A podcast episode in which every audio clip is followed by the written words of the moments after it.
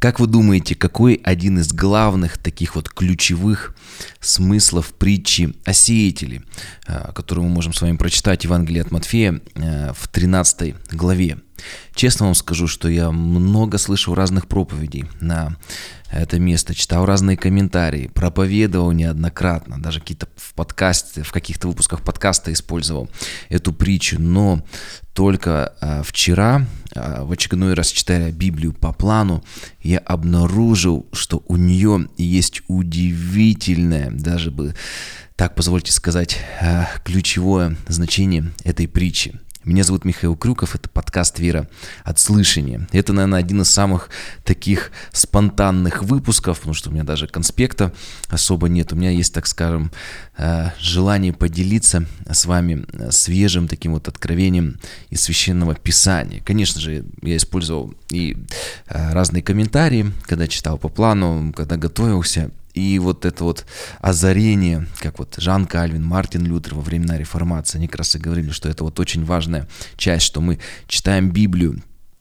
просто тексты, и Бог может нам показать какие-то вещи, используя наш разум. Но также есть вот это вот сверхъестественное озарение, потому что священное писание, оно э, имеет богочеловеческую природу, потому что оно записано человеком, ну, разными авторами э, в Библии, например, Матфеем. И кроме того, что Матфей писал, используя свой разум, э, через свою призму все это преломил, но его вдохновлял Дух Святой. И поэтому точно так же, чтобы нам понять Священное Писание, очень важно э, использовать свой разум, и также, чтобы э, важно, чтобы э, мы, как христиане, а ведь э, что значит быть христианином? Христос значит помазанник. То есть христиане, по сути, помазанники. Ну, можно так дословно перевести, да? Христос помазанник. Что значит быть помазанником? То есть тот, на ком пребывает Дух Святой. И вот как раз вот Дух Святой, он нам также открывает эти вот э, писания. И вот смотрите, э, в притче о сеятеле, это вот 13 глава Матфея, вот в третьем стихе, написано, вот вышел сеятель сеять, это Иисус говорит. А сразу же хочу задать вам вопрос. Представим, что на самом деле сеятель это такой вот работник, который вышел сеять семена. Какие цели у него?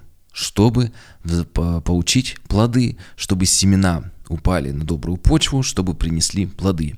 И мы здесь видим, что часть семян упала при дороге, часть на места каменистые, часть упала в тернии, и часть упала на добрую землю. Причем те, которые упали на дороге, на каменистые э, места и в тернии, они не дали плода. А те семена, которые упали на добрую землю, принесли много плода. Возникает вопрос. Если, представьте, вы работодатель, у вас работает такой сотрудник – который идет и сеет. И часть семян, ну вот грубо говоря, разделим. 25% попадает на камни у него, 25% попадает э, в какие-то колючки, в тернии, где сорняки растут, часть у него там на места каменистые, и в общем на места непригодные для того, чтобы семена выросли, дали плод. И только четверть его работы не приносят плоды, причем когда семя попадает на добрую почву. И вот он взял наши семена, а ведь они стоят денег, труда, вложенных сил. Э, пошел, посеял, потом мы смотрим, мы ожидаем, то, что 100% вложений принесет 100% результата. И мы понимаем, что 25% посеянных семян только дали плод, а значит 75% не взошли. Вопрос. Это является хорошим сотрудником? Это хороший работник? Все ли делает он как для Господа? И он идет так, туда кинул, сюда кинул. И вопрос, а почему такой небрежный? И я думаю, что работодатель бы такого бы э, сеятеля бы уволил и взял другого, который был бы более внимательный и который бы сеял семена исключительно на добрую почву. Ведь эта добрая почва может принести плоды. Но мы с вами, если э, обратим внимание, то Иисус, Он не ругает этого сеятеля, Он не говорит, что не будьте такими небрежными, как этот сеятель. Не нужно а, вот семена разбрасывать куда попало, на те места, где они никогда не дадут плода. Всегда сейте на добрую почву, которая может принести много плода. Нет, Иисус нам показывает, что сеятель сеет везде. И возникает вопрос, а почему он такой иррациональный? Почему э, сеятель не такой эффективный, хотя мог бы быть? Ведь все просто бросает только на добрую э, почву. Почему он не экономный? Почему он растрачивает эти ресурсы? И э, если в 19 стих мы посмотрим, то здесь Иисус, Он разъясняет эту притчу, Он говорит, что всякому слушающему Слово о Царстве и не разумеющему, не принимающему его, приходит лукавый и похищает посеянное Слово. Мы видим, э, ну и также по поводу всех почв дальше Иисус также толкует, что есть э, очень важный момент. Получается, Э, что если семена попадут в тернии, на камень э, или при дороге, то у них вырасти шансов практически нет. Но все мы с вами помним известные картинки из интернета, где скала, нет земли, и оттуда растет дерево. Или э, дорога, и там пробивается э, цветок мы видим, что в ряде случаев бывают исключения, но это крайне редкие и ничтожные исключения. Все-таки есть правило, что плод дает, э, плод можно найти там, где добрая земля. Поэтому Иисус, раз не ругает этого сеятеля, он показывает, что сеятель, он щедрый, он не скупой, и он иррациональный. Как, помните, написано, что у Бога, он говорит, мои мысли не ваши мысли, мои пути не ваши пути. Он не экономит. Почему? Он дает возможность всем семенам взойти. Иисус Христос умер за все человечество. Иисус Христос умер абсолютно за каждого человека. Но вот воспользуется ли человек шансом спастись, ухватится он ли за эту возможность. Понимаете, Господь уже все сделал. Если мы представим глубокую яму, вот каждый человек сидит в этой яме. Яма первородного греха и уже осознанно сделанного греха. И выбраться не представляется возможным. И спасение, то, что Иисус Христос совершил на кресте, это как будто бы веревка, кинутая вниз. Бог уже все сделал за нас. Но вот схватиться за эту веревку или нет, это уже наша ответственность. Поэтому написано, что Иисус за всех умер. Но вот принять ли эту жертву или нет, это наш выбор, потому что Священное Писание говорят, избери э, жизнь.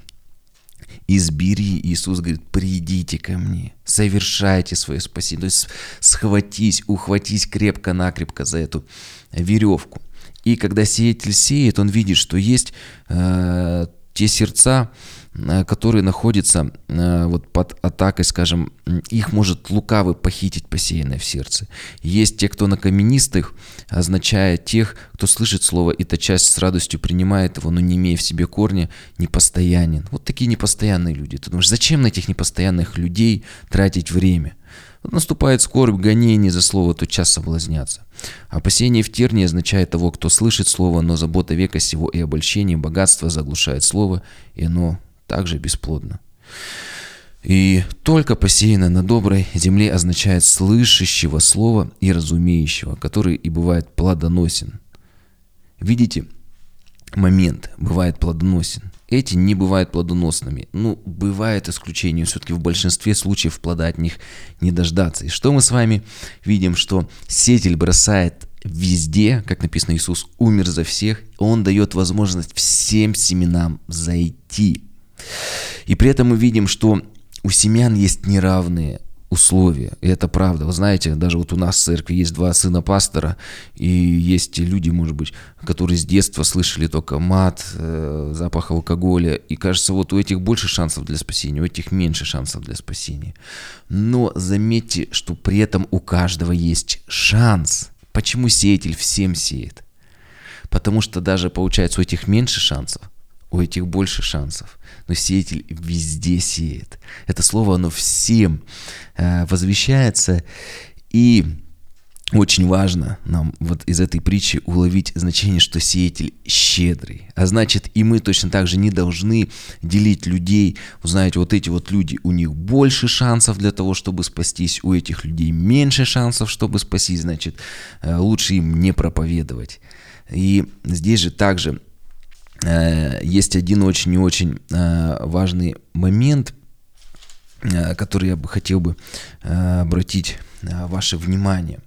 Потому что мы, так вот, если честно, часто бывает пытаемся судить. Вот этот человек, может быть, спасется, вот этот человек не э, спасется. Но в Евангелии от Матфея 13 главе, в этой же главе, э, в 24 стихе написано «Царство небесное подобно человеку, посеявшему доброе семя на поле своем. Когда же люди спали, пришел враг его и посеял между пшеницей плевелы и ушел». И вот смотрите, когда пришли рабы господину, они э, говорят, хочешь ли мы пойдем и выберем их, ну то есть э, выдергаем. Но господин говорит, нет, чтобы выбирая плевелы, вы не отдергали вместе с ними и пшеницу, оставьте расти вместе то и другое до времени жатвы. А во время жатвы я скажу жнецам, соберите прежде плевел и свяжите их в связки, чтобы сжечь их, а пшеницу уберите в житницу мою. То есть он говорит, что когда семена посеяны, уже есть э, пшеница, есть плевелы, а плевелы, э, они не могут принести плода. Более того, они содержат яд, если их большое количество употребить в пищу, можно даже отравиться. И он говорит, что э, не выдергивайте их, а ведь они очень близко растут. И что нужно делать его рабам? Поливать и те, и другие. Как бы сеять, поливать, э, служить, можно сказать, всем. И не наше дело судить, потому что здесь, да, вот как э, господин, он говорит, оставьте расти вместе то и другое до жатвы. Время жатвы я скажу жнецам. То есть нам не нужно судить, нам не нужно думать, о, это все-таки, наверное, пшеница, о, или нет, это плевелы. Потому что смотрите, когда Иисус э, им дает значение этой притчи, это 37 стих э, 13 главы, он говорит, «Сеющий доброе семя есть сын человеческий, поле есть мир, доброе семя – это сыны царства, а плевелы – сыны лукавого». И вот смотрите, 41 стих, ключевой момент, «Пошлет сын человеческий ангелов своих, и соберут из царства его все соблазны и делающих беззаконие, и вернут их в печь огненную». Также хочу заметить, многие говорят, что вот в Ветхом Завете какой-то Бог злой, в Новом Завете Бог добрый, но все учение, по сути, об аде, большая часть мест об осуждении, оно находится в Новом Завете, Завете. И ладно бы здесь было бы написано, что Отец Небесный пошлет. Потому что говорит, вот Иисус, Он такой любящий. Но здесь написано, что Иисус пошлет ангелов своих и соберут из царства Его, а, смотрите, э, все соблазны, делающие беззаконно, и вернут их в печь огненную. Там будет плач и скрежет зубов. Это говорит Иисус Христос. И именно по Его повелению пойдут ангелы и соберут их. И далее он говорит, также праведники воссияют, как солнце, и царств, в царстве Отца их. То что мы видим, также и Иисуса повелит ангелов собрать пшеницу. Поэтому судить не наше дело. Кто спасен, кто не спасен, покажет уже второе пришествие Иисуса Христа, когда пойдут ангелы, и ангелы все соберут. Поэтому разделять на, на пшеницу и на плевелы, на спасенных и неспасенных, это будут ангелы в последнее время. Наша задача, наше призвание только одно – это сеять, сеять, поливать. Нам кажется, это может быть все-таки плевелы, все равно служить. Э, не наше дело разделять. И мы не знаем, какие в конечном итоге будут плоды. Все-таки это пшеница или плевелы. Поэтому, чтобы нам не ошибиться, Священное Писание говорит, нам нужно служить всем – и очень интересный момент, почему вообще в Библии э, притчи, вот в Новом Завете Иисус изъясняется притчами. Дело в том, что в Ветхом Завете все-таки очень э, та, там много конкретики. Закон, например, не прелюбодействуй. Ну, зачем здесь здесь толкование нужно? Ну, так понятно, не прелюбодействуй. Или там в субботу не работай. Ну, там уже понятно, уже некоторые нюансы есть, но все равно все четко, ясно и понятно.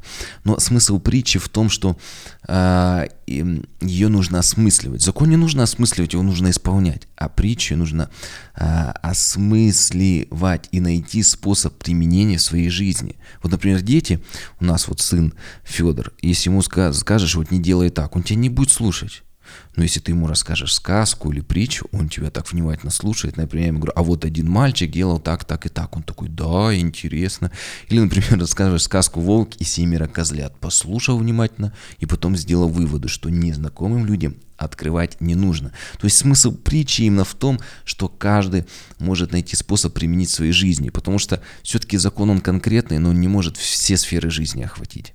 Притчи, они не конкретны, но э, понимая Новый Завет мы можем, в принципе, адаптировать, применить к любым, э, практически, ну, к любым жизненным ситуациям их. Поэтому Иисус и говорит притчами, то есть мы имеем, мы должны понимать дух Писания.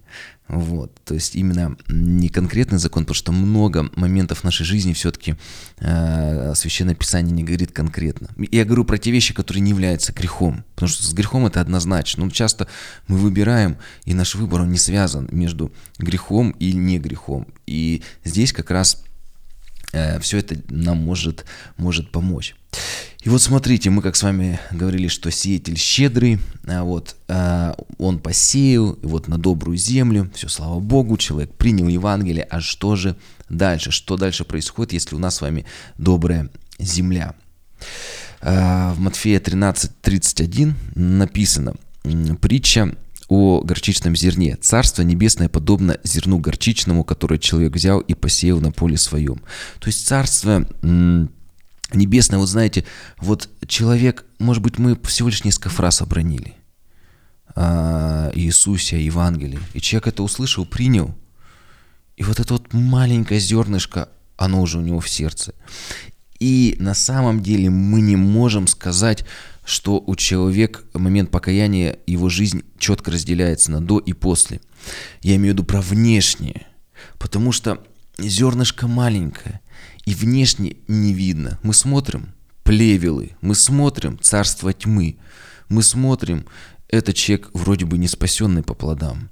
Но семя уже внутри него, но маленькое из семян. И далее написано, хотя меньше всех семян, но всегда выра- выра- вырастет, бывает больше э, всех злаков, когда оно вырастает, и становится деревом, так что прилетает птицы небесные и укрывается в ветвях его. О чем эта притча говорит? Э, что идет рост. Царство, оно не просто дано или не дано. Это вот спасением, либо спасены или нет, но Царство Божие, попадая внутрь, оно растет. Причем оно растет само, растет изнутри, и все больше и больше света озаряет нашу тьму. И вот продолжение 33 э, стих. Иную притчу сказал им, «Царство небесное подобно закваске, которую женщина, взяв, положила в три меры муки, доколе не скисло все». То есть появляется эта закваска в твоем сердце, которая постепенно начинает все заквашивать. Это э, некоторый рост, то есть не то, что сразу пришло царство, и все сразу ты весь осветился. Нет, этот свет, он потихоньку, то есть ты осмысливаешь, все дело развивается внутри тебя. Но э, рост царства внутри – он происходит только в том случае, ну, тоже мы должны быть э, готовы, так скажем, к этому, потому что когда царство внутри растет, то внешних э, очень много разных факторов, которые мешают росту этому царству. Также есть у нас много э, мыслей, наше мышление, но может тоже немножко так тормозить рост этого э, царства. И возникает вот вопрос, почему все-таки часто мы с вами сталкиваемся со многими препятствиями, со многими сложностями, которые просто ну, не дают нам пойти дальше. Чтобы ответить на этот вопрос, я очень вам посоветую э, посмотреть э, подкаст или послушать. Он называется «Если Бог не отвечает». Почему Бог не отвечает на наши молитвы? Я вот э, ссылочку обязательно прикреплю. Можете посмотреть или послушать. А, что еще в завершении хочется сказать, что вы всегда можете поддержать подкасты, э, эти выпуски, э, возможность описана в комментариях, также можете найти на сайте ком. И в завершении еще раз хочу сказать, что сеятель, он щедрый. И поэтому точно так же мы с вами, с вами призваны служить всем, сеять и не ставить крест на людях. Потому что даже если нам кажется, что это уже, что это стопроцентно плевелы, что это сорняки, а не пшеница. Может, на самом деле там уже маленькое горчичное зернышко попало, и оно начинает, или как закваска, оно уже заквашивать все тесто. Там уже какие-то изменения. Поэтому судят только ангелы в самом конце времен. Их посылает Иисус. А наша задача верить до последнего, служить. И в послании время написано, что некоторые не получили обещанного при своей жизни. И даже бывают такие моменты. Мы не знаем, может быть, проповедовали, проповедовали какому-то человеку, он так не принимал, не принимал, а потом человек этот умер. И после его смерти только это зернышко разрослось, и в жизни, кому этому человеку служил, а, только плоды стали появляться. Поэтому мы, как послание время говорит, не всегда увидим плоды а, в своей жизни, при своей жизни. Но важно верить, доверять и служить до последнего. Вот. И помните, даже Иисус Христос – он служил Иуде, он ему обмакнул хлеб в вино, подал ему как самому лучшему гостю. Он знал, что он его предаст, но он верил до последнего и давал шансы до последнего. Помните, сеятель сеет всем. А уже ухватиться за эту возможность или нет, это решает каждый. Поэтому наша задача сеять. И верить, что человек спасется, что он ухватится за возможность. Ну, а даже если нет – то это просто наше сердце христианина. Продолжать служить, как Иисус, даже зная, что те все равно предадут, э, отмечать, не проклинать Иуду, а отмечать, давая ему самый, самое почетное место, самый почетный кусок на этой трапезе. Поэтому любите даже врагов ваших. Это измененное сердце христианина. И помните, мы не всегда сразу замечаем плоды, потому что закваска – это процесс – маленькое зерно посеяно, но не сразу превращается в ветвистое дерево. Благословений.